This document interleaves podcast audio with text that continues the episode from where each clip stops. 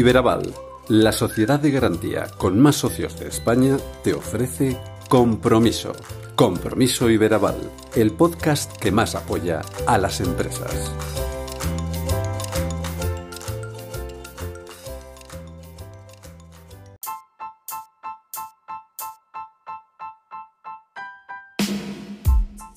La pandemia no da tregua. Es un titular muy elaborado y me vas a disculpar por ello, pero estaremos de acuerdo con él a estas alturas de esta película de terror a la que casi todos nos hemos acabado acostumbrando. Llegamos al cuarto episodio del podcast de Iberaval, por cierto, cada vez con más seguidores, un podcast que lleva por título Compromiso Iberaval y que pusimos en marcha con motivo del 40 aniversario de esta sociedad de garantía. En estos algo más de 50 minutos vamos a poder acercarnos a historias tan variopintas como las que nos van a contar Antonio Couceiro, presidente de la Confederación Española de Sociedades de Garantía, Beatriz Escudero, empresaria berciana y consejera delegada de Farmadus Botanicals, y el cineasta Julio Meden, que ha hecho una excepción a esa máxima de no hablar de sus proyectos en tiempos que no sean de promoción para reservarnos un hueco a Iberaval tras haber obtenido financiación con nosotros. Les recuerdo que la voz promocional de este podcast la puso en su día Pedro Ángel Loma y que las tareas de dirección, edición y presentación las acomete un servidor, Chema Sánchez. Arrancamos.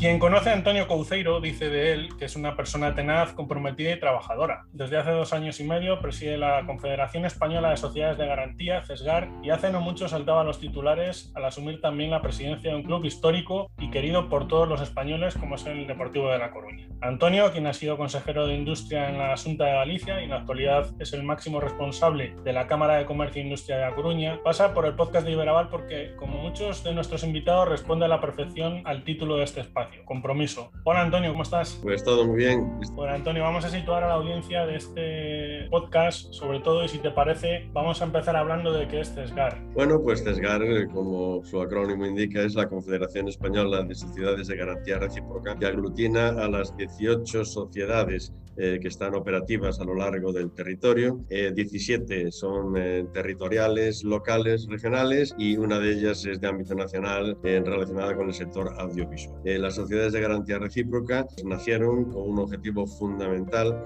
primero de aglutinar a la iniciativa pública y a la iniciativa privada, pero impulsadas desde el empresariado para conseguir darle a esos autónomos y pequeñas y medianas empresas la garantía necesaria para que pudieran disfrutar de un crédito de un préstamo en el ámbito financiero para mm, hacer crecer, desarrollar o incluso pues, lograr la, la, supervivencia de la empresa en momentos difíciles, por ejemplo, como que estamos viviendo. ¿Por qué una pyme o un autónomo deben acudir a una sociedad de garantía? que es en realidad lo que ofrecen las sociedades de garantía? Bueno, eh, entiendo que es una magnífica alternativa para ellos eh, porque siempre se les va a exigir eh, menos garantías que las que le exigiría una entidad financiera, en primer lugar. En segundo lugar, pues en muchos casos ese crédito es viable gracias al aval de la sociedad de garantía recíproca, puesto que la entidad financiera no les daría ese aval ni el crédito. Y en tercer lugar, porque consiguiendo ese, ese crédito o préstamo, pues lo va a conseguir en mejores condiciones, tanto de plazo como de tipo de interés.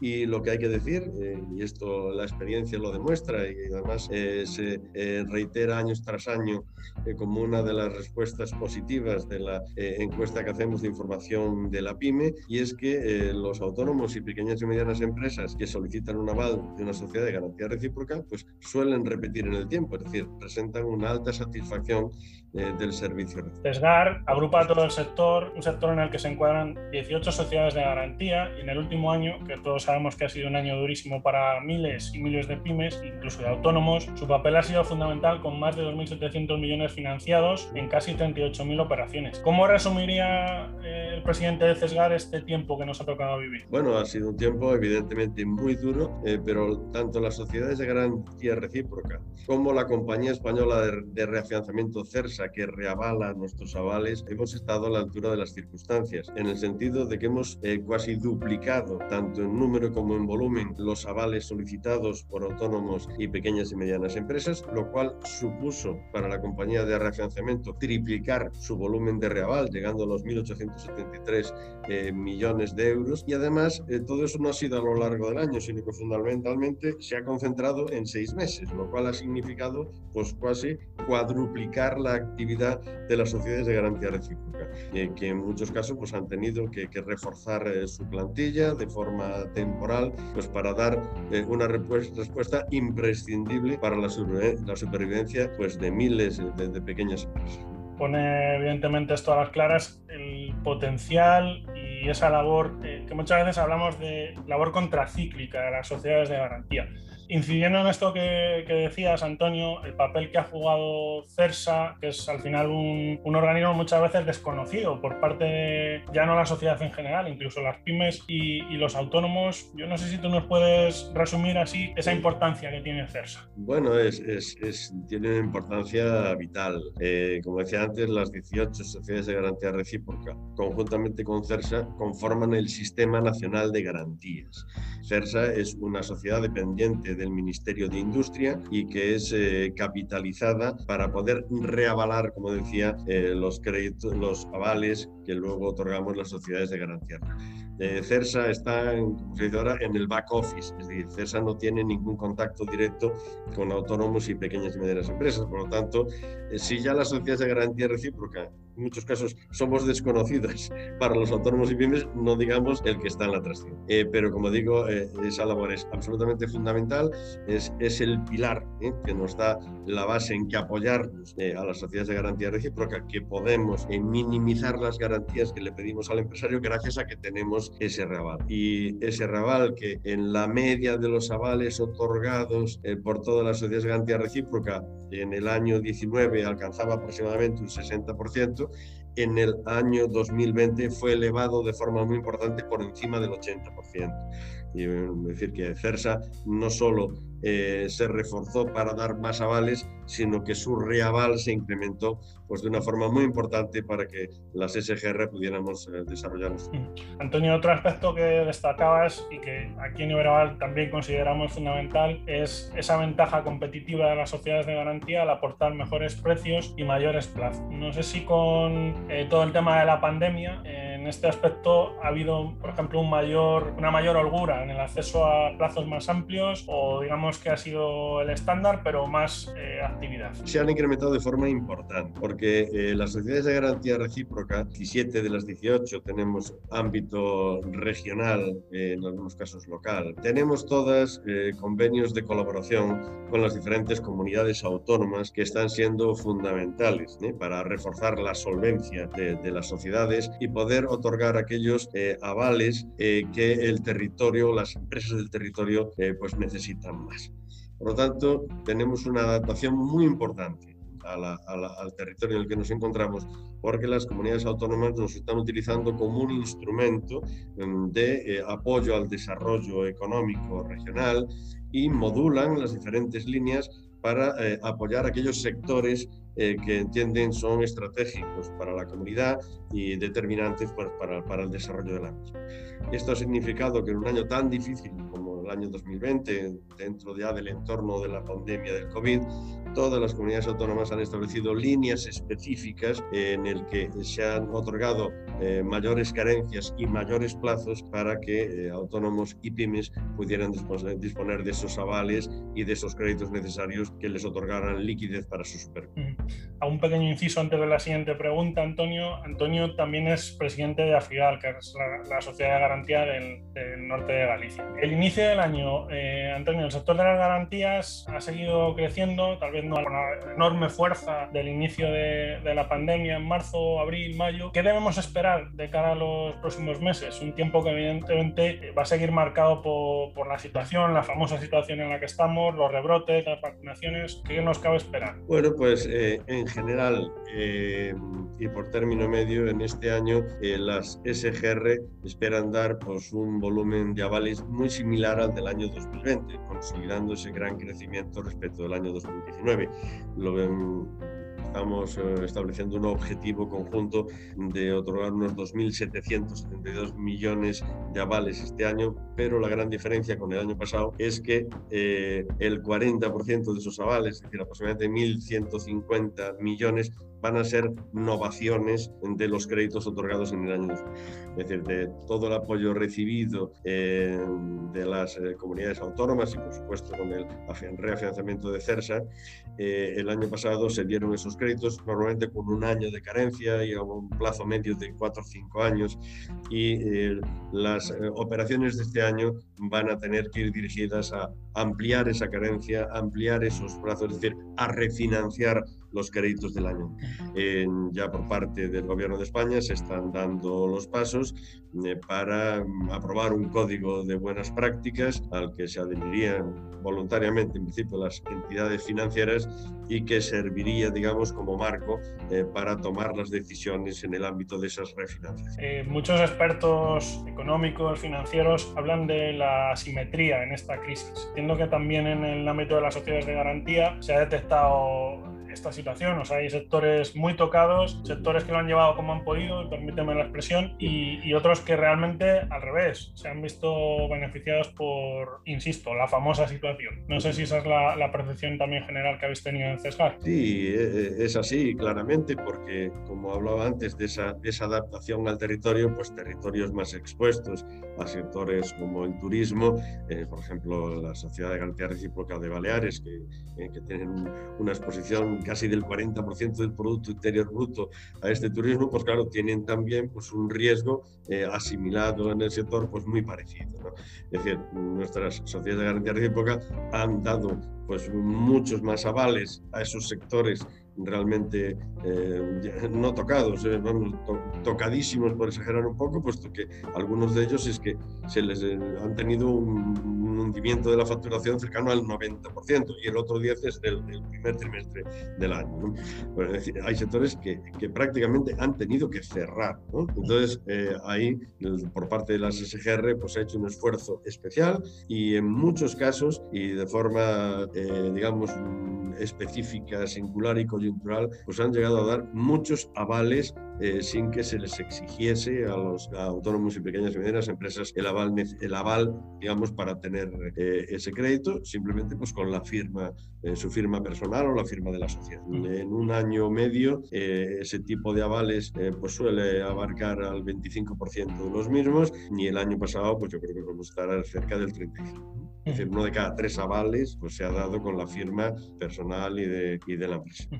Hace algo más de tres años eh, arrancaba la iniciativa con Aval Sí, que ha ido madurando, ha ido cogiendo fuerza. Entiendo que el año pasado también eh, tuvo un papel determinante en esa capacidad de respuesta.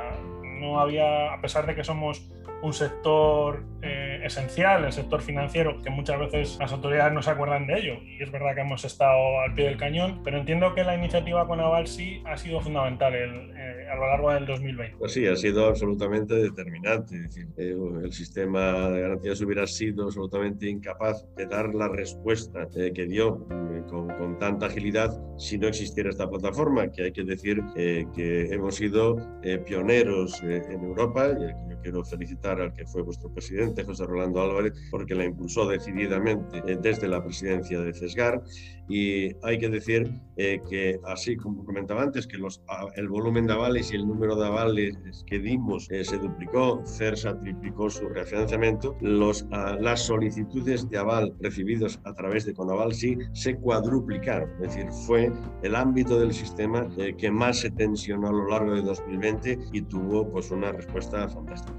Eh, como decía, eh, como decías, la digitalización hoy es fundamental en todos los ámbitos de la gestión y el haberse anticipado eh, por parte del sistema SGR a la implantación de esta plataforma eh, digital con Avalsi, pues ha sido determinante a que hayamos estado a la altura de la salud. Antonio, me vas a perdonar, te pido desde aquí disculpas, pero aunque esta entrevista se la hago, te la hago en calidad de presidente de CESGAR, no puedo dejar de hacerte dos preguntas sobre ese fantástico club de fútbol al que muchos tenemos en el corazón, que es el Deportivo de La Coruña. Los tres presidentes de hace poquito tiempo, además. Yo, por ejemplo. Desde el, 8, de febrero. Eso es. Yo he decirte, para que veas la magnitud del club, yo soy abulense, aunque a nuestros oyentes no les importe, pero tengo un hermano, por ejemplo, que es acérrimo seguidor del equipo, siendo de una tierra bastante alejada de, La Coruña. Pues Dicho esto, ¿es usted optimista o eres tú optimista de cara al futuro del club? Obviamente, si has asumido el reto. Sí, sí. Pues hombre, tengo que decir que soy absolutamente optimista. Eh, mi llegada al club se produce eh, desde una perspectiva absolutamente empresarial y de gestión. Eh, como sabes, soy el, el, primer accionista del Deportivo es Abanca, la entidad financiera, eh, que tiene un propietario con cara y ojos, eh, que ha diseñado pues, un, plan de futuro muy serio para el club, con una apuesta muy decidida por la cantera está dispuesto pues, a realizar las inversiones que sean necesarias, tanto infraestructuras como tecnológicas, como la en la mejora, digamos, de la, de la cualificación de los profesionales del club, eh, para conseguir que este club histórico, como dices, pues pueda volver a llegar a donde realmente le corresponde por la extraordinaria eh, afición que tiene, en este caso a tu hermano. Eh, y pues, estamos muy ilusionados, hay que tener un poquito de paciencia cuando se apuesta por un club eh, que, quiere de verdad apostar seriamente eh, por su cantera y yo espero que haciendo las cosas sensatamente pues eh, logremos, logremos el gran objetivo en no demasiado tiempo. Mm, hoy cada día yo digo que los, los, clubes de fútbol son empresas deportivas pero que hay que gestionar empresarialmente. yo en mi primera rueda de prensa me preguntaron, bueno, pues había gente que criticaba que yo no era un hombre del fútbol. A mí me gusta mucho el fútbol, soy deportivista, regionista del deporte, pero bueno, no soy un hombre que estuviera, digamos, viviendo eh, por y para. Y entonces, mm, la, esa entrevista fue el martes y el domingo se publicó una, el domingo anterior se había publicado una entrevista magnífica de Vicente del Bosque a Fernando Roch, el presidente del Villarreal, que lleva 23 años de presidente y ha conseguido, bueno, pues que un pueblo de 50.000 habitantes tenga un equipo que esté compitiendo en primera división y en Europa y de forma sostenida y exitosa. Y bueno, una de las declaraciones que le hizo Vicente del Bosque, del Bosque pues fue tan impactante que la llevó a titulares. Y decía, yo no entiendo de fútbol, yo soy un gestor. bajábamos la letra pequeña y decía, bueno, yo es que tengo un grupo empresarial al que le tengo que dedicar la semana. Bueno, pues durante la semana el Villarreal pues es, es llevado el día a día por los magníficos profesionales que tiene, que tiene todo mi apoyo. Entonces, bueno, pues eso es un poco el futuro, ¿no? Es hemos de gestionar empresarialmente una empresa, pero que está cargada de emociones. Por lo tanto, pues tiene su forma especial de gestionarse y ahí trataremos de adaptarnos lo más posible. Es todo un reto, Antonio. Eh, todo un reto. Te agradezco muchísimo y ahora te agradece muchísimo que te hayas pasado por este podcast. Nos has dejado, la verdad, un montón de titulares. O sea que muchísimas gracias. faltaba más. Para mí es un gran placer y Veraval es una de las grandes sociedades de garantía recíproca de España que ha tenido una expansión sostenida en el tiempo también extraordinaria y yo creo que los autónomos y pequeñas y medianas empresas tienen que estar enormemente agradecidos a Iberaval y por supuesto al gobierno de Castilla sin cuyo apoyo eh, la labor de Iberaval hubiera sido totalmente imposible, como en el resto de las sociedades de garantía. Muchísimas gracias. De nada, Chema, un gran placer.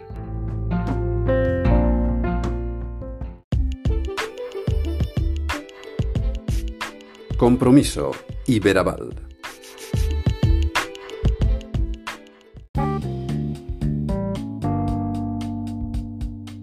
Beatriz Escudero es de esas personas que gusta tener cerca. Una persona vivaz, sagaz y audaz. Una persona que se ha forjado a sí mismo y que ha sabido dar el toque de modernidad a la compañía que fundó su padre, Secundino Escudero, en 1965.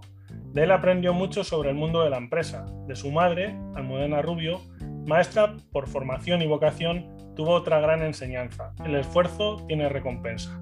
Beatriz, inquieta por naturaleza, asume las riendas de Pharmadus Botanicals en 2006 y pone en la balanza dos aspectos clave, el amor a las plantas y el compromiso con la salud de las personas, pero también la apuesta por innovar, la calidad y la internacionalización. Beatriz Escudero, consejera delegada de Pharmadus Botanicals, también es gerente de Laboratorios Biosalud. Madre de tres hijos, Álvaro, Miguel y Almudena, es una apasionada de los viajes, de la buena conversación y además de ser bióloga y diplomada en turismo, sabe muchísimo sobre calidad e higiene alimentaria, oceanografía y buena alimentación. Ha sido, hasta hace apenas un mes, presidenta de la Asociación de la Industria Alimentaria de Castilla y León, Vitartis, y es vicepresidenta de APD en Castilla y León. Fue galardonada hace unos años como mujer emprendedora en los premios Castilla y León Emprende y su empresa, su compañía Pharmadus Botanicals, recibió en 2018 y 2019 sendos galardones por la faceta innovadora e internacionalizadora de su compañía. Desde julio de 2019 es parte del Consejo de Administración de Iberaval y lleva grabados a fuego cuatro valores.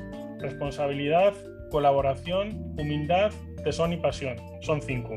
Hola Beatriz, estamos encantados de tenerte por aquí. ¿Cómo estás? Hola Chema, pues muchísimas gracias por la invitación y muchísimas más por la, la presentación, una auténtica preciosidad de verdad, muchas gracias. Bueno, lo mereces. Vamos a empezar, Beatriz, si te parece, a hablar de, de Farmadus, eh, de Farmadus Botanicals, que es eh, compañía, sois una empresa con corazón, que tú lo dices mucho, en la que la innovación no para en ningún momento, pero a su vez también tenéis una marca histórica como Manazul. Cuéntanos cómo ha sido esto, como lo de las grandes cocinas, los grandes cocineros, la combinación de tradición y modernidad. ¿Cómo ha sido en estos últimos años? Pues mira, realmente ha sido fácil, porque mira, Chema, mi padre eh, siempre repetía una frase y era, nunca olvides de dónde viene. Y claro, un mensaje como este te cala. Y entonces por eso ese es el motivo por el cual el corazón forma parte de, de lo que es Farmadus y de nuestro logo también, ¿no? Porque lo que realmente pretendemos en la empresa es aunar esa historia y esa experiencia que hemos acumulado con más de, desde hace más de 50 años con Manazul, pues aunarla con el conocimiento científico actual en fitoterapia, con las más avanzadas técnicas de control, con el fin de poder ofrecer a nuestros clientes infusiones que sean eficaces, que sean seguras y además que sean divertidas, porque realmente ese es nuestro propósito, ¿no? que es el de ayudar a las personas a disfrutar de una vida saludable a través de las infusiones. Claro, entonces con todo esto realmente te das cuenta de que la innovación tiene que ser algo integral Innovación en la organización. Es decir, aquí el objetivo es que podamos crear esos espacios en los que las personas puedan aportar todo su valor y que además les sirva y les ayude también para llevar esa vida que, quieren llevar. También es importante la innovación en los procesos. ¿no? Y en nuestro caso, por ejemplo, pues estos últimos años ha sido implementar un montón de herramientas con el fin de conseguir reducir toda la cantidad de plásticos que teníamos en nuestros envases y embalajes. ¿no? Y hasta la fecha pues ya hemos conseguido pues, retirar del mercado más de 5 toneladas y media de, de plástico en nuestro en nuestros productos. Esto supone también innovar en producto. Entonces innovamos pues, con nuestras marcas, con la marca Helps, que son marcas nuevas, y con nuestra marca la Tetera Azul. Y lo que pretendemos con ello pues, es eh, pues, crear infusiones que estén acordes a las necesidades actuales de los clientes, de tal manera que, como te comentaba antes, les ayudemos a llevar esos hábitos de vida saludable y también ahora algo que es, que es muy, muy importante, ayudarles a fortalecer su sistema inmuno, que sabemos todos en la situación en la que estamos. Y también dentro de la innovación es importante el cómo nos relacionamos con los clientes. Por eso también, pues, también hemos implantado nuevas herramientas que nos permiten esta comunicación pues, con mayor rigor y con, con mucha mayor transparencia. Así que es innovación en todos los aspectos. Ese apartado, cómo nos ha afectado a todos la pandemia, nos, ha cambiado en cierta manera el paso. Todavía no sabemos cuándo saldremos de ella, pero cuéntanos en el caso de Farmadus cómo os ha afectado y sobre todo cómo habéis afrontado este año tan complejo en todos los sentidos. Pues mira, si te hablara desde el punto de vista emocional, tengo que decirte que esto ha sido una mezcla entre montaña rusa y vivir dentro de una centrifugadora, así a ratos, ha sido la verdad es que ha sido algo, algo tremendo. Pero mira, yo creo que algo que tenemos que destacar, y ya no solamente en Farmadus, sino en general, yo creo que las empresas hemos dado lecciones magistrales a los gobiernos sobre cómo se tiene que gestionar una crisis. ¿Y por qué digo esto? Pues porque no hemos trabajado en un solo aspecto, sino que hemos trabajado en tres aspectos de forma simultánea, que son fundamentales. Por un lado, el compromiso, y es el compromiso que tenemos, que teníamos además desde el principio, o sea, que tenemos con nuestros trabajadores, facilitando todas las medidas de seguridad a nuestro alcance, facilitando el teletrabajo y haciendo que todo sea posible, o sea, que, que, que nos sientan cerca, que esto era algo que nos importaba muchísimo, también que nos sintiera muy cerca el, cliente y también un compromiso social que estando muy cerca de, de, todas esas instituciones que son tan importantes y todos esos, esos colectivos vulnerables. Pero es que a la vez que trabajábamos para la seguridad de los trabajadores, también trabajamos en la liquidez de nuestras empresas. ¿no? Mira, en nuestro caso, esta, esta situación nos ha afectado principalmente porque el 30% de nuestra facturación estaba asociada a hoteles, a restaurantes y a cafeterías. Entonces, era muy importante el poder trasladar y el tener claro que teníamos que ser responsables, tanto con nuestros clientes como con nuestros proveedores. Entonces ahí la liquidez ha sido fundamental. Pero la vez que trabajábamos en estos dos aspectos, también estaba el tercer aspecto, que es, que es básico, que es que te coges tu plan estratégico, ¿vale? Lo rompes así por la mitad y dices, venga, que toca hacer uno nuevo, que ha cambiado la situación y tenemos también que pensar un poquito más a, un poquito más a largo plazo. ¿no? Y entonces en ese aspecto que hicimos eh, nos permitió reforzar todo lo que eran nuestra, nuestras ventas en canales online, que era de acceso mucho más directo al, al cliente final. Incluso te puedo decir que decidimos irnos a vender a China. Y entonces a través de, de la plataforma Timol, del grupo Alibaba, eh, abrimos una tienda en China y en julio del año pasado estábamos mandando el primer contenedor para ahí. O sea que esto yo creo que, bueno, pues también tiene, tiene su parte importante porque, pues porque nos ha enseñado a ser, a ser ágiles y a, a enfocarnos mucho más. Hay una leyenda urbana, Beatriz, que dice aquello de que Sí. eh, los chinos consideran las crisis oportunidades. Y en este caso ha llegado una española para decirles que efectivamente, ¿no? En general, las empresas, de verdad, que, que yo bueno, tengo un, un enorme respeto y, bueno, y te, y te voy a decir una cosa, esto es un, un tema personal. Estos últimos años y sobre todo el año pasado, eh, ese me, me he sentido muy orgullosa de ser empresaria. Mucho, mucho, de verdad. Creo que tenemos que poner en valor a nuestras empresas, a los que las dirigen y a toda la gente que forma parte de ellas, ¿eh? porque somos capaces eso de, de sacar de las mayores crisis grandes oportunidades, aún no siendo chinos. ¿eh? Y además, Beatriz, innovando en un momento como este, porque si no me equivoco, una de vuestras últimas iniciativas ha sido lanzar esos refrescos 100% naturales. Cuéntanos, obviamente Sí. lo llevaríais madurando, nunca mejor dicho, un tiempo, pero ¿cómo surge este proyecto? Pues mira, te cuento que además es que es una cosa muy curiosa, porque justamente la semana del 9 al 13 de marzo del año pasado, yo estaba fuera de España, estaba trabajando en este, en este proyecto, estábamos en, en- en pleno desarrollo de este nuevo proyecto que es eh, una línea de kombucha con nuestra marca Helps. Y me gustaría explicar para la gente que no sabe lo que es la kombucha, explicaros un poquito lo que, lo que es. ¿no? Mira, se trata de una bebida que se hace con una, con una mezcla de, de tés, en nuestro caso es una mezcla exclusiva de tés de de diferentes orígenes, té verde y, y- té negro. Entonces, esta mezcla se infusiona y después se fermenta, ¿no? Con bacterias y con levaduras y añades azúcar, que es lo que, lo que necesitan para, alimentarse. Bueno, y una vez que, que ya se ha terminado toda esta, toda esta fermentación, que además en nuestro caso lo hacemos todo con productos 100% e- ecológicos, tras la fermentación se produce una filtración y añadimos diferentes aromas y jugos que también son ecológicos, porque lo que buscamos además, como te digo, es que no solamente que sea buena, sino que esté buena. Así que el resultado final es una bebida que además de tener un alto contenido en, en polifenoles y en propiedades beneficiosas, es una alternativa saludable porque es baja en azúcar a todos los refrescos habituales con los que, los que nos encontramos. Y además nosotros en nuestro caso, pues como te decía que le añadimos aromas y jugos, pues tenemos una con sabor a anís y mandarina, otra con sabor a menta, otra con sabor a frutos rojos y la que es mi favorita, que es una, una kombucha con jengibre y con limón. Os invito a probarla. Hay donde elegir, desde luego. Beatriz, por hablar un poquito más de Farmadus, tú lo decías también en las anteriores respuestas, hay un compromiso social dentro de la compañía y esa es precisamente otra de las patas destacables de Farmadus. Por ejemplo, en plena pandemia donabais infusiones a hospitales, incluso a la Cruz Roja y también en los últimos eh, meses habéis instalado una antena que da servicio de Internet de las cosas a empresas del entorno de donde estéis vosotros. ¿Cómo surgieron las dos ideas? Porque al final estar vosotros realmente pendientes de las personas, cosa que otros últimamente no... Ya, ya. Tenemos que ser las empresas las que estemos pendientes de las personas, es así. Creo que, que además algo que tenemos claro las empresas es el papel fundamental y el compromiso real que tenemos con el desarrollo del entorno, ¿no? Entonces, bueno, pues en este caso, con la entrega de las infusiones, lo que desde Farmadus queríamos era mostrar nuestro agradecimiento pues, a todos esos colectivos, que siempre han sido y que siguen siendo esenciales, sin lugar a dudas, en nuestra sociedad, y a todas esas personas que trabajan en los centros relacionados con la salud, fuerzas de seguridad, asociaciones, todos los que se dedican a, a, todos los que se ocupan de los colectivos más, más vulnerables. ¿no? Un poco nuestra intención era pues darles lo mejor que tenemos, ya que ellos nos dan a nosotros lo mejor que, que tienen ellos, ¿no? Y entonces, bueno, pues compartir una sonrisa y un momento con una, con una infusión. Y en el caso que comentas de la instalación de la, de la antena LoRa para dar servicio de IoT en Campo Naraya, que es donde estábamos ubicados, lo que pretendíamos era pues trasladar un ejemplo de colaboración y la importancia de compartir, ¿no? Mira, nosotros necesitábamos comprar esa antena porque, o sea, porque, o sea, para poder sensorizar todos los datos que nosotros recogemos en nuestra, en nuestra planta.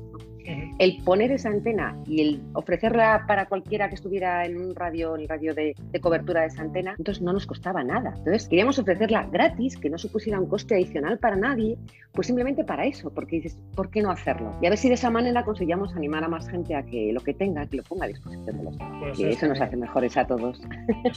Genial, Beatriz. Eh, hablando de compartir, Iberaval tiene esa filosofía, ¿no? La de compartir, la de los socios que juntos van avanzando. Se va a cumplir un año y medio de tu llegada al Consejo de Administración de Iberaval como vocal de la entidad. Y sí quería preguntarte, porque es una pregunta que solemos hacer y que nos gusta que contestéis en público. ¿Qué percepción tenías tú de Iberaval y cuál es eh, la actual? ¿Con qué, ¿Con qué te quedas ahora mismo? Buah, pues Chema, tengo que reconocer que mi, percepción ha cambiado un montón, pero es que además es que esto es normal, porque cuando conoces un proyecto por dentro es cuando de verdad eres consciente de lo grande, de lo importante y de lo bueno que es. Mira, eh, me gustaría compartir con vosotros un, detalle, ¿no? Recuerdo perfectamente cuando el actual presidente, cuando César Pombián, me, me llamó para, para, ver si quería formar parte del, del, consejo. Entonces yo en ese momento a César le hice una pregunta antes de contestarle. Le dije, vamos a ver César, ¿tú por qué has decidido ser el presidente de, de Iberaval? Oye, fue contestación rápida y además con esa seguridad que le caracteriza a César, ¿no? Me dice, mira, vea, por compromiso. Dice, creo tanto en esta tierra, tanto en su gente y en los proyectos, que si puedo hacer algo por ayudar a que nuestra tierra sea,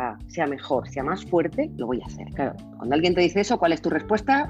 César, mm, me quiero ir de viaje contigo. Y entonces realmente o sea, esa, esa oportunidad, y créeme de verdad, Chema, que a día de hoy se lo agradezco un montón, ¿no? Bueno, pues ¿qué pasa? O sea, ¿qué ha pasado durante, durante este año y medio? Pues que lo que he visto es que el hay un compromiso real, un compromiso real por, por parte de, de, Iberaval para facilitar el desarrollo de los proyectos viables. ¿no? He visto el papel fundamental en la creación de actividad económica, en el mantenimiento y en la creación de empleo. Incluso he visto cómo se asumían riesgos en situaciones tan complejas y de verdad que me encantaría destacar, eh, pues como, como ejemplo, eh, los 100 millones que se pusieron en circulación al principio de la pandemia para la liquidez de las, de las empresas, ¿vale? Incluso en contra del balance de Iberaval. Me parece que eso es algo, eso es algo muy importante. He visto también, fíjate, el rigor en la función. E incluso te mencionaría también, mira, me ha llamado la atención los estrictos requisitos que tenemos que cumplir los miembros del Consejo de Administración y la formación que tenemos que recibir para garantizar la transparencia, el buen gobierno corporativo y el trabajo responsable. Y dejo para el final, porque es lo más importante, he descubierto una calidad y una calidez humana en el equipo que creo que de verdad es un ejemplo para, para las empresas y para la sociedad. O sea que, como resumen, que me siento muy orgullosa y muy agradecida de poder formar parte de, de Iberaval. Y nosotros de que tú nos acompañes, Beatriz.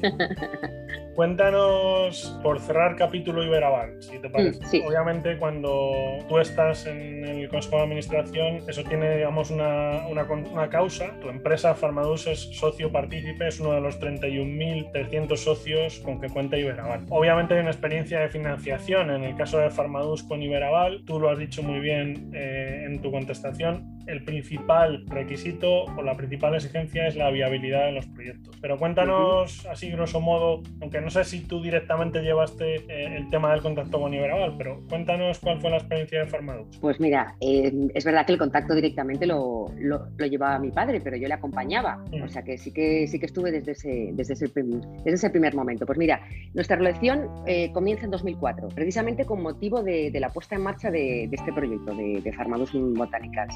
Y para mi familia, este proyecto suponía un paso, un paso muy importante, ¿no? Porque era ir mucho más allá del proyecto anterior de Manasú Internacional, como os comentaba antes, ¿no? Porque lo que queríamos era pasar de ese laboratorio de plantas medicinales que teníamos a construir un laboratorio farmacéutico especializado en infusiones. Porque, como te decía antes, no solamente era importante la calidad y no solamente era importante la tradición, sino que queríamos eso, que tuviera estos pilares fundamentales, que hablamos del conocimiento científico, que poder establecer estrictos controles de principios activos, detección, detección de metales pesados, contaminantes, sabes, que, que, todo esto, que todo esto fuera algo, algo importante. Así que en ese momento, la verdad es que al tratarse de un proyecto pionero, pues necesito el compromiso y la ayuda de, de Iberaval. Y lo cierto es eso, lo que, lo que decíamos antes, que esto nos permitió obtener una financiación más barata y nos permitió alargar los plazos. Así que de verdad que yo siempre digo muchas veces, hoy no seríamos lo que somos sin la ayuda de, de Iberaval, por lo que os estoy muy agradecida a todos y bueno, pues especialmente en ese momento Fernando, que era y sigue siendo el director de, de Iberaval de la oficina de, de, Ponferrada y al que le tengo además mucho cariño. Fernando Rodríguez, nuestro compañero. Además,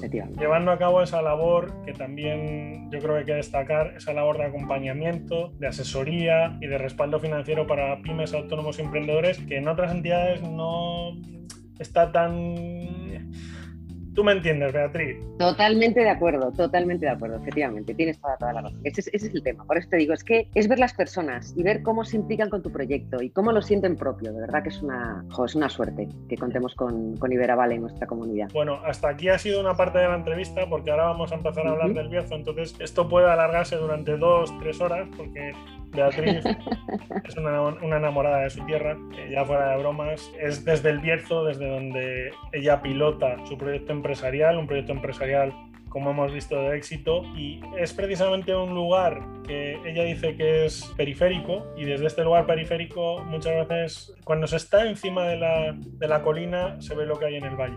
No es muy exacto el ejemplo, pero puede ser parecido, ¿no? Más aún tras tu paso por Vitartis, donde contábamos al principio de esta entrevista que has sido presidenta, ¿qué crees que necesita Castilla y León en este momento? Porque más allá de lo que hemos visto últimamente, ¿no? Entre los Juegos de Tronos y demás, que también nos han afectado aquí a Castilla y León, ¿qué necesita esta tierra? Pues fíjate, Chema, hay algo que es verdad que estás comentando y que a mí sí me parece importante. Yo efectivamente siempre digo que vivo en el reducto galo de Castilla y León, en un lugar periférico que es el, Bierzo. Y, claro, eh, aparte que es un lugar que me encanta vivir y además no me quiero vivir aquí ni de casualidad, pero es cierto que cuando vives así en, un espacio un poco más retirado, sí que eres consciente de la enorme extensión que tiene Castilla y León y con ella la enorme diversidad y la gran pluralidad. Claro, si esto le unes la oportunidad que he tenido como presidenta de, de Vitartis de conocer toda la comunidad y además eh, trabajar con un sector tan importante como el agroalimentario a través de la industria alimentaria, que es el eslabón que, que vertebra toda la cadena, entonces es cuando, cuando te das cuenta de que si somos capaces de trabajar por todo aquello que nos une, poniendo en colaboración el conocimiento experto que tenemos cada uno por la actividad a la que nos dedicamos y por la provincia en la que estamos. Entonces somos capaces de hacer cosas, cosas muy grandes. Entonces yo ya te digo, yo me siento muy orgullosa de ser castellano-leonesa. Me encanta, creo que tenemos muchísima suerte. Ahora, como bien decías, ¿qué necesitamos? Pues aún nos queda mucho, eso también es verdad, pero también es lo bueno que tiene, lo bueno que tiene el viaje. Entonces, mira, necesitamos seguir avanzando en el compromiso. Esto es fundamental. Necesitamos eh, pues profundizar mucho en la colaboración público-privada para seguir generando esos proyectos que transformen nuestra comunidad en un lugar mejor, no en un lugar más grande. Mm. Y eso requiere evidentemente la participación de todos. Entonces, bueno, pues por concretarte algunos aspectos, creo que es importantísimo que trabajemos y consigamos la digitalización del 100% del territorio.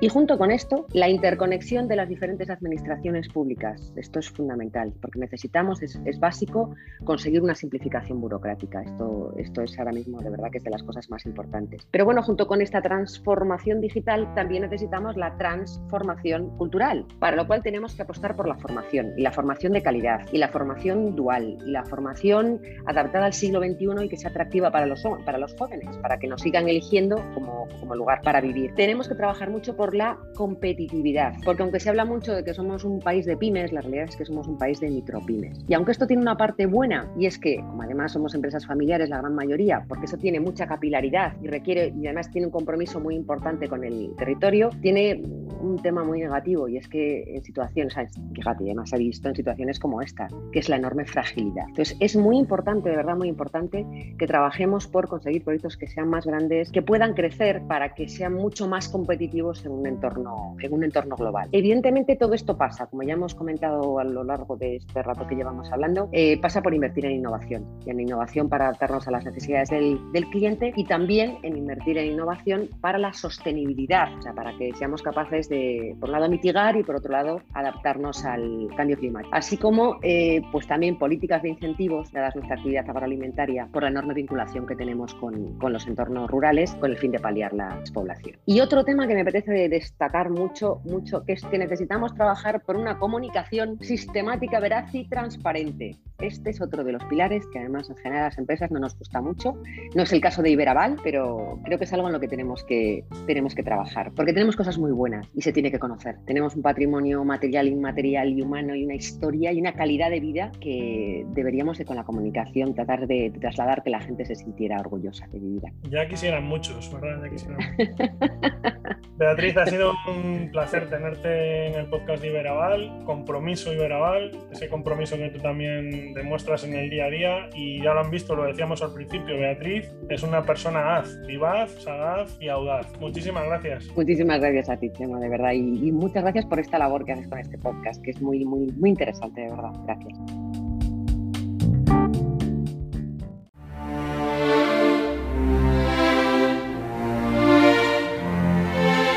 Compromiso Iberaval.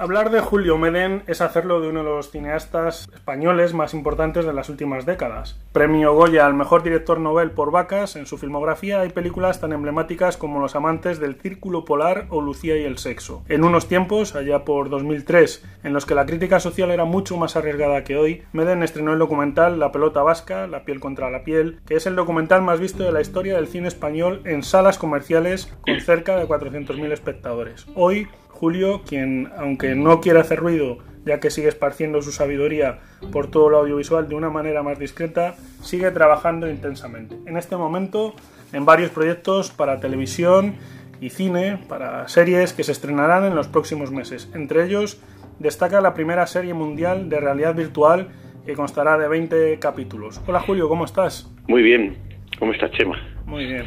Bueno, con tu permiso vamos a hablar de este último proyecto, si te parece bien. ¿Te interesa la realidad virtual porque la realidad que nos está tocando vivir es poco soportable o, cómo, has llegado a, esto?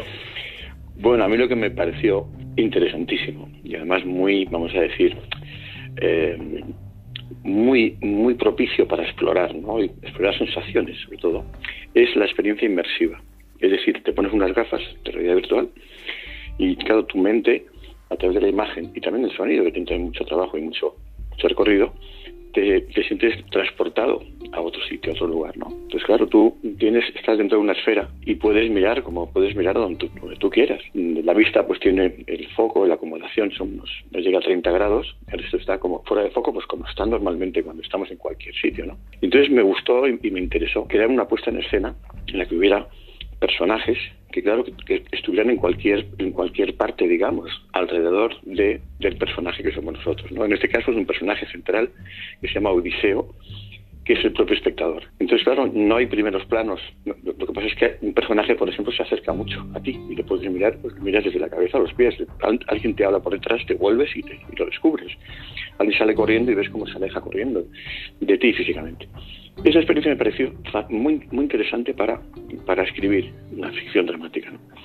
Y fue así como escribí Odiseo, la amnesia del asesino, que es una, es una historia, de, es, es de alguna forma ciencia ficción también. ¿no? O sea, es alguien que ha cumplido 60 años de condena, alguien ya muy mayor, en el, en el año 2065, que es, lo sacan de, de, de una cárcel, lo sacan en, esa época hay sistemas, sistemas muy complejos para realmente ver si realmente ocurrió lo que se le, de lo que se le, se le, acusó ¿no? y se le condenó de haber matado en un, en bueno pues en Ibiza en un barco en fin pues a seis personas y haber violado a una a dos mujeres no entonces como él no recuerda nada tiene toda la, cara quemada pues porque, porque se muere en un incendio entonces van van rescatando a ver realmente qué hizo cómo fue él, que no se acuerda de nada, sin embargo, entra en su subconsciente y poco a poco vamos viendo y somos nosotros lo que realmente hizo.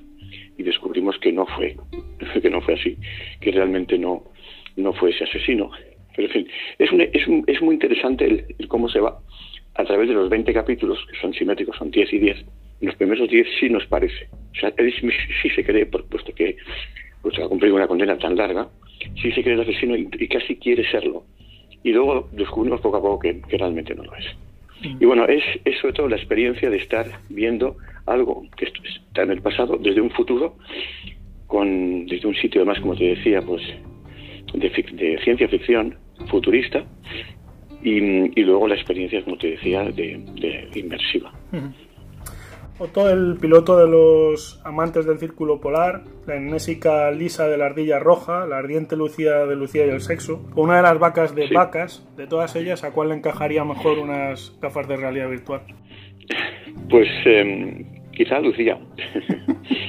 sí, seguramente Lucía. Eh, Julio Iberaval ha apoyado tu participación en esta serie, así como en, en otras eh, háblanos, perdona que te tuté, háblanos eh, lo que se pueda contar de, esas otras producciones, de esas series en las que estás trabajando.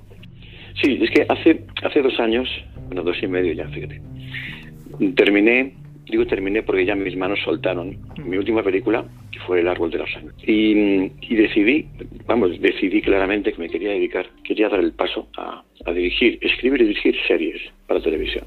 Ya me pasó cuando, cuando escribí la novela Aspasia, amante de Atenas, sobre una mujer que vivió en el siglo V a.C., la mujer más influyente de la Grecia clásica, que es, además, era la pareja de Pericles, el gran político de la democracia ateniense, el orador de la voz de trueno, en fin. Esa historia de amor de Aspasia Pericles la escribí en una novela del 2010 al 2012-13. Y bueno, pues a partir de ahí sí me dio la sensación de que me encantaría escribir series en la, medida en que tener más tiempo para desarrollar los personajes, pues era lo que yo estaba pues poco a poco necesitando cada vez más.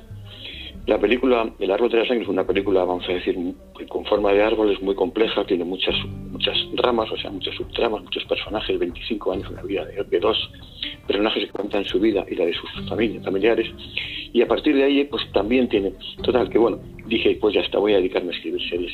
Y estaba escribiendo series, sin parar, y tengo bastantes. Por ejemplo, una de ellas puede ser, y ya está dando pasos, pues Aspasia. Estoy con Morena, con Morena Film, Adoro Longoria, también está Federación, la cultura francesa, Federación, de Pascal Breton, y entonces, bueno, pues está dando pasos para convertirse en una, en una serie internacional. Puede ser, ahí estamos. Y luego, pues, em, tengo otras también. Tengo otras sobre bueno, un personaje que me gusta muchísimo, que es un, es un hombre de moda, vamos a decir, es un hombre que, ha generado moda, creado moda. Es un biopic.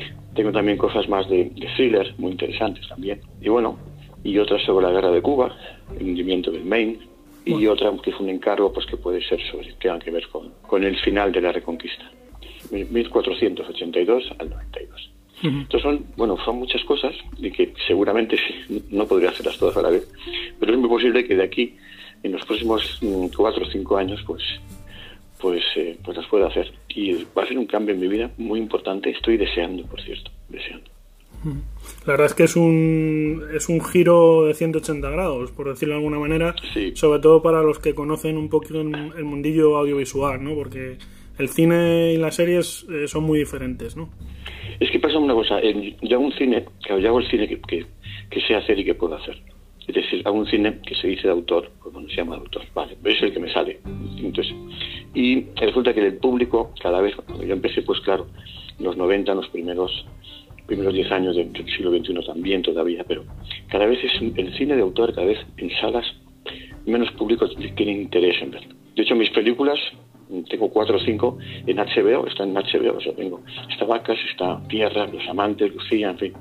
También sé que mis películas, pues en, en Flix Olé, en el año 2020, la, que más se han visto, se ha visto, la tercera más vista ha sido Lucía, y la quinta más vista ha sido Habitación en Roma. O sea que el público que, que se asoma a ver el cine que, bueno, pues mi, mi cine en este caso, pues es un público que está en su casa y que lo ve en una pantalla, lo cual, bueno, pues si yo voy a tener la oportunidad de que haya más gente que me vea y que además ya los productores me están pidiendo, me están pidiendo series de autor. Entonces, yo fui el creador de las series y, y me piden que tenga, bueno, pues que estén contadas como, como me salga, a mi manera. Entonces, esto es claro, esto es un cambio, esto no pasaba hace cuatro años. Entonces, pues ahora mismo, mm, para mí esta es la oportunidad de, de poder tener el futuro y un futuro muy interesante además, ¿no? Como, como narrador de historias, que es lo que yo soy en imágenes. Eh, obviamente es interesante este giro de guion, nunca mejor dicho, porque digamos que a lo largo de tu filmografía, eh, si has conformado un universo que provoca que sepamos si estamos ante una película tuya, eh, casi desde la primera imagen. Entiendo que esto lo vas o tienes previsto o, ya lo haces, lo estás aplicando a esos guiones en los que estás trabajando. O sea, que, también las series de Julio Men sean reconocibles, por decirlo de alguna manera. Sí, sí, lo van a ser, de una forma natural. Sí, lo son. Yo no tengo que hacer nada más que imaginarme la historia y luego ponerla, aplicarla, rodarla, porque al fin y al cabo, aunque sea televisión, yo, pues, bueno, para mí son plataformas, em, pero es, es yo, seguiré haciendo cine. O sea, el lenguaje es un lenguaje que será cinematográfico y ahí, y desde ahí se, se, va a notar, claro, mi forma de narrar. E-, esa forma de narrar, Julio, yo creo que está bastante claro en tus películas. Que, yo no sé si tú nos puedes dar alguna pincelada de esa característica que las une, que seguro que, tú lo, lo trasladas perfectamente. Pero puede ser esa constante del héroe idealista cuyos objetivos se limitan porque la realidad es como es y aparece el amor verdadero, que es, que es también otra constante en tu, en tu obra. Lo que sí es cierto es que mm, son historias de amor. Son, son también más cosas, ¿sí? porque son, son complejas y tienen, tienen diferentes capas. Pero siempre la capa más central y la más íntima es, es una relación, es una historia de amor. Es muy curioso eso. Eso me sigue, me sigue pasando. En todas, en todas existe, en todas. Incluso en Odiseo, finalmente es por eso. Todo lo que le ha ocurrido es por su historia de amor que lo vamos descubriendo poco a poco. O que hay algo también, incluso fíjate, eh, bueno, hay, hay también una, una que, que no puedo hablar mucho, pero sí hay una que también tiene, es que tiene algo que ver con Lucía y el sexo. Me refiero al hecho de que ocurre una tragedia y algo muy muy duro y muy insoportable incluso para al principio de la historia para Lucía y entonces ella se va ella se, va a un sitio se va y además casi como cuelga el teléfono no quiere saber que esa tragedia ha ocurrido para darle, darle una segunda oportunidad que realmente su destino le ponga delante al final pues eh, una solución una solución o directamente niegue o desmiente la tragedia porque ella además quiere estar investigando qué ha ocurrido realmente para, para, que muriese, que es lo que ella piensa, por ejemplo. Entonces, hay una, hay una historia que tiene que ver con eso. Una persona que se va a un lugar a ser, a ser nueva, a borrarse la persona, como cuando dice Lucía en la isla bajo el sol, solamente solo, solamente solo. Ella se quiere borrar, quiere partir de cero y a partir de ahí entender todo lo que pudo pasar. Pues hay algo en otro, contexto, pero que tiene que ver, tiene que ver bastante con, con este personaje de Lucía y, lo que le pasa a Lucía. Mm. Eh, Julio, eh, lo has comentado tú antes eh, un poco colateralmente, pero en las plataformas de streaming eh, se, se, podría decir que en el ámbito cinematográfico, también como estamos hablando de las series, lo ha revolucionado todo, lo han, lo han, lo han cambiado, han cambiado un poco el escenario, que un poco o mucho el escenario que teníamos. ¿no? Yo no sé qué opinión te merecen, porque por ejemplo en el, en el ámbito de la música, tú sabes por ejemplo que, que ha habido grupos, hay grupos, de hecho, por ejemplo un grupo como es el último de la fila, eh, un grupo nacional, que, no, no, tiene toda su discografía todavía en, en las grandes eh, plataformas de streaming. Esta universalización de, de los contenidos para un director eh, que hace obras de autor, como tú bien eh, has dicho, ¿qué opinión te merece? O sea, ¿crees que aún van a cambiar más todavía las formas de consumo de las creaciones audiovisuales? ¿Cómo, cómo lo ves tú? Sí, están cambiando mucho desde hace pocos años, porque hace 10 era impensable, pues ahora ya también se empieza se aprecia que alguien tenga un poquito una, una manera particular de contar. Y eso pues eh, esto es un valor que, bueno que, que, se está fomentando ahora. Entonces yo también estoy viendo una cosa muy curiosa en el cine es que por ejemplo hay películas españolas que están también por ejemplo están también producidas pues, en, en gran parte por Netflix pero que Netflix permite que haya un estreno en pantallas en salas. Es el caso de Black Beach por ejemplo. Entonces Black Beach pues es una película, una maravillosa película, que luego además en Netflix un exitazo que se ha estrenado, pero que antes se estrenó en salas. Esta, esta fórmula mixta a mí me parece interesantísima. te, hablo de cara al cine. Y bueno, y también déjame decirte que, que mi mujer, Monse Sanz, es la directora de arte de Black Beach, nominada a los Goya, a la mejor dirección de arte. Conozco muy bien también a su director, al equipo, me gusta muchísimo esa película y creo que es un, es un buen buen ejemplo, que se deberían hacer más películas en el cine español que, que tengan esta manera mixta, digamos, de, de, explotación y comercialización. Primero salas y luego, y luego plataforma. Este tipo de plataformas, eh, Julio, un poco desde el desconocimiento. ¿Crees que han elevado en cierta manera la exigencia eh, a las producciones? O porque al final muchas de estas obras, al final... Eh, se proyectan, entre comillas, están disponibles en las plataformas en otros países, eh, o no, o digamos que, que se respeta totalmente la autoría, no hay ningún tipo de injerencia. ¿Cómo es esto? Bueno, un lado, ha subido muchísimo el nivel. Claro, es que antes se hacía televisión de una forma mucho más barata, en el sentido más se hacía mucho más rápido. O sea, los rodajes eran rapidísimos y eso se notaba. Había mucha diferencia en, la, en el acabado de una película para salas de cine que, una serie de televisión, ¿no? Con cuatro cámaras en, en, un, en un plató, en fin, este tipo de cosas. Entonces ya ha ido evolucionando y se ha ido acercando cada vez más al cine. Y ahora tienen un valor cinematográfico, la mayoría de ellas sigue habiendo series que, bueno, que es que además hay mucha variedad, en la variedad de series que es impresionante, la cual es muy interesante, muy interesante. En general, las que aspiran a tener, pues, pues bueno, a contar bien, a tener unas narraciones cine pues pues poderosas y con cierto presupuesto pues son buenísimas yo veo a veces momentos de cine eso es que soy muy cinéfilo también digo en, series qué barbaridad qué bien qué gozada qué gusto qué placer ¿Cuál es la salud en este momento? De, es la pregunta, la típica pregunta, ¿no? La pregunta que se hace siempre. Pero, ¿qué salud tiene ahora mismo el, cine español? ¿Cómo lo ves tú? Pues está, está un poquito débil. Mm. Sobre todo está un poco asustado. porque hay mucha incertidumbre porque seguramente el parque de, salas pues igual habrá bajado. Cuando salgamos de la pandemia, pues igual hay un 40% menos de salas. Cada vez eh, los presupuestos son más bajos. Se hacen, películas por un millón y medio, dos millones, dos millones y medio. Se ha bajado más del 50% en el nivel medio de, los presupuestos del cine español y pues también se nota en la calidad. Cada vez hay que rodar menos, menos días, menos semanas. Los sueldos han bajado bajan muchísimo. En fin, pero estamos, pero somos, bueno, pues eh, una profesión de, de románticos y de valientes y de entregados y de por encima de todo nos, nos apasiona nuestra profesión, nos gusta muchísimo y, ahí estamos. Hmm. Y, bueno, somos luchadores, muy luchadores y de aquí también sacaremos.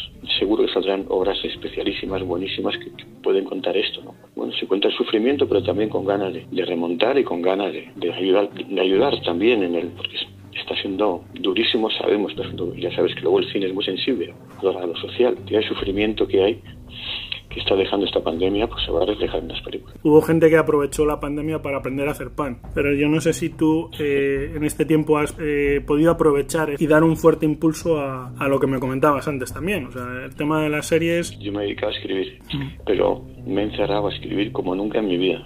Si es que tengo cinco, además yo las series, yo hago la, la Biblia, que es la presentación, pero además, luego también en muchas, escribo ya los capítulos, porque me gusta también saber el detalle, saber meterme totalmente para descubrir pues cada capítulo de la serie. Entonces, bueno, pues yo, yo he escrito muchísimo. También tengo escritas dos películas, porque seguramente no digo ahora, pero sí, sí me gustaría, sobre todo una de ellas. Además es, es sencilla, quiero decir, se puede hacer por el dinero que ahora, que ahora se hace España. ¿no? Pero bueno, es también posible que, de aquí a, no sé, quizá un par de años, eh, ojalá eso sería un sueño, digamos, entre, entre una serie y otra, pues de pronto hacer una película. Sería mm. maravilloso. Julio, eh, te lo tengo que preguntar, a pesar de que esta sección dentro del podcast se llama No todo es economía, el tema de la financiación. Hace eh, un mes hablábamos con, con, una investigadora en el Centro del Cáncer de Salamanca y en el ámbito científico nos decía que, que, los talentos al final, lo sabemos todos, acaban saliendo, pero en, el tema de la financiación eh, de producciones culturales, de, de cinematografía, ¿Tiene que ver con todo esto que decías tú? Eh, ¿Vamos a peor? ¿Cómo lo Sí, la financiación ahora mismo está, está muy complicada. Está muy complicada, pero también es verdad que hay, bueno, bueno, hay, inversores que también se están animando a crear pues, gente con inversores asociados que están ahí, bueno, pues que, ya están haciendo cosas. El, mundo de las subvenciones, que bueno, se, se habla mucho de los subvencionados, los del cine y tal, de las subvenciones, es, una, es, muy, es poquísimo dinero en comparación a Francia. En Francia dan mil millones al mm. cine francés, 600 millones directos y 400 indirectos. Y el cine francés al final, ¿qué pasa? Que tiene, pues consigue, que está en el 3,5% del PIB francés. Y a, y a, cualquier francés, da igual la ideología, le parece maravilloso el cine francés y se siente muy orgullosos del cine francés, porque el retorno económico es, es grandísimo. Aquí, que Hace unos años era 36 millones, ahora creo que está en 56 millones para todo el cine español. En Italia son también 400 millones, en Alemania son 600. O sea, es que lo que se da aquí es muy, muy, muy, muy poco. Es muy poco. Mm. Y, nos mantenemos como podemos. Entonces, bueno, y como te digo, ahora está, sí están entrando todavía también por las televisiones, pues porque es una buena. Para que te compre una película tú y te la pueda comprar. Yo quiero hacer cine, como te digo, haré cine, pero es muy posible a lo mejor que tenga detrás a una plataforma que haga eso que haga lo que te contaba de Black Beach, que produzca en parte la película y que luego deje que se estrene en salas y después la estrenará en la plataforma. Está cambiando la, la, financiación, está cambiando, eso está claro. Mm. Julio, por ir finalizando ya, eh, digamos que en, este, en, este, último, en estos últimos tiempos eh, que te has dedicado a, ese proceso, digamos, de guionización de series y demás, si has contado con el apoyo de, entidades como Iberaval. Sí quería preguntarte qué experiencia has tenido. O sea, al final eh, son las sociedades de garantía, son entidades que no se conocen mucho, que es verdad que sí están para apoyar a las pequeñas y medianas empresas, autónomos, a proyectos como, como estos tuyos culturales, Pero un poco qué, experiencia has tenido tú. Claro, yo es que yo no sabía nada hasta que me lo contó eh, Alicia Domínguez del Banco de Santander esta posibilidad. Y dije, pues qué interesante, y todo interesante que más exista. Ya, ya, ya, me pareció, la existencia misma de, ya me pareció una gran idea. Entonces, bueno, luego la verdad es que he notado pues un, una cercanía por vuestra parte y un, y un trato pues maravilloso, muy muy comprensivo además, y, además ya, ya habéis, habéis entendido lo que quería hacer, lo que, en dónde estoy. Y, bueno, y estamos, y estamos ya entonces juntos en esto, lo cual yo, yo os lo agradezco muchísimo. Hmm. Bueno, al final eh, los aliados eh, o las alianzas eh, siempre unen y, ayudan a, sacar adelante muchas cosas. Sí. Julio, por eso yo encantado os pude enseñar cosas y os pasé cosas porque bueno, a ese nivel más, más de complicidad sí me gustó crear con vosotros esa complicidad porque como sabes os pasé los hmm no todo, pero parte por lo menos las entradas y las presentaciones de las series en las que estoy. Y lo hice encantado. Pues Julio, nosotros igualmente encantados. Te agradecemos muchísimo que te hayas pasado por esta sección de nuestro podcast. Seguimos en contacto y sobre todo muchísimos éxitos. Pues gracias, muchas gracias.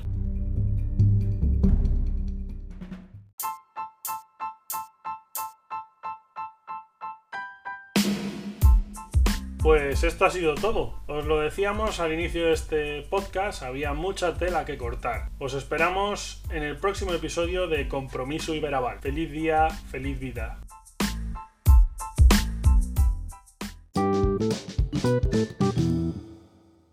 Has escuchado el podcast de Iberaval, tu sociedad de garantía.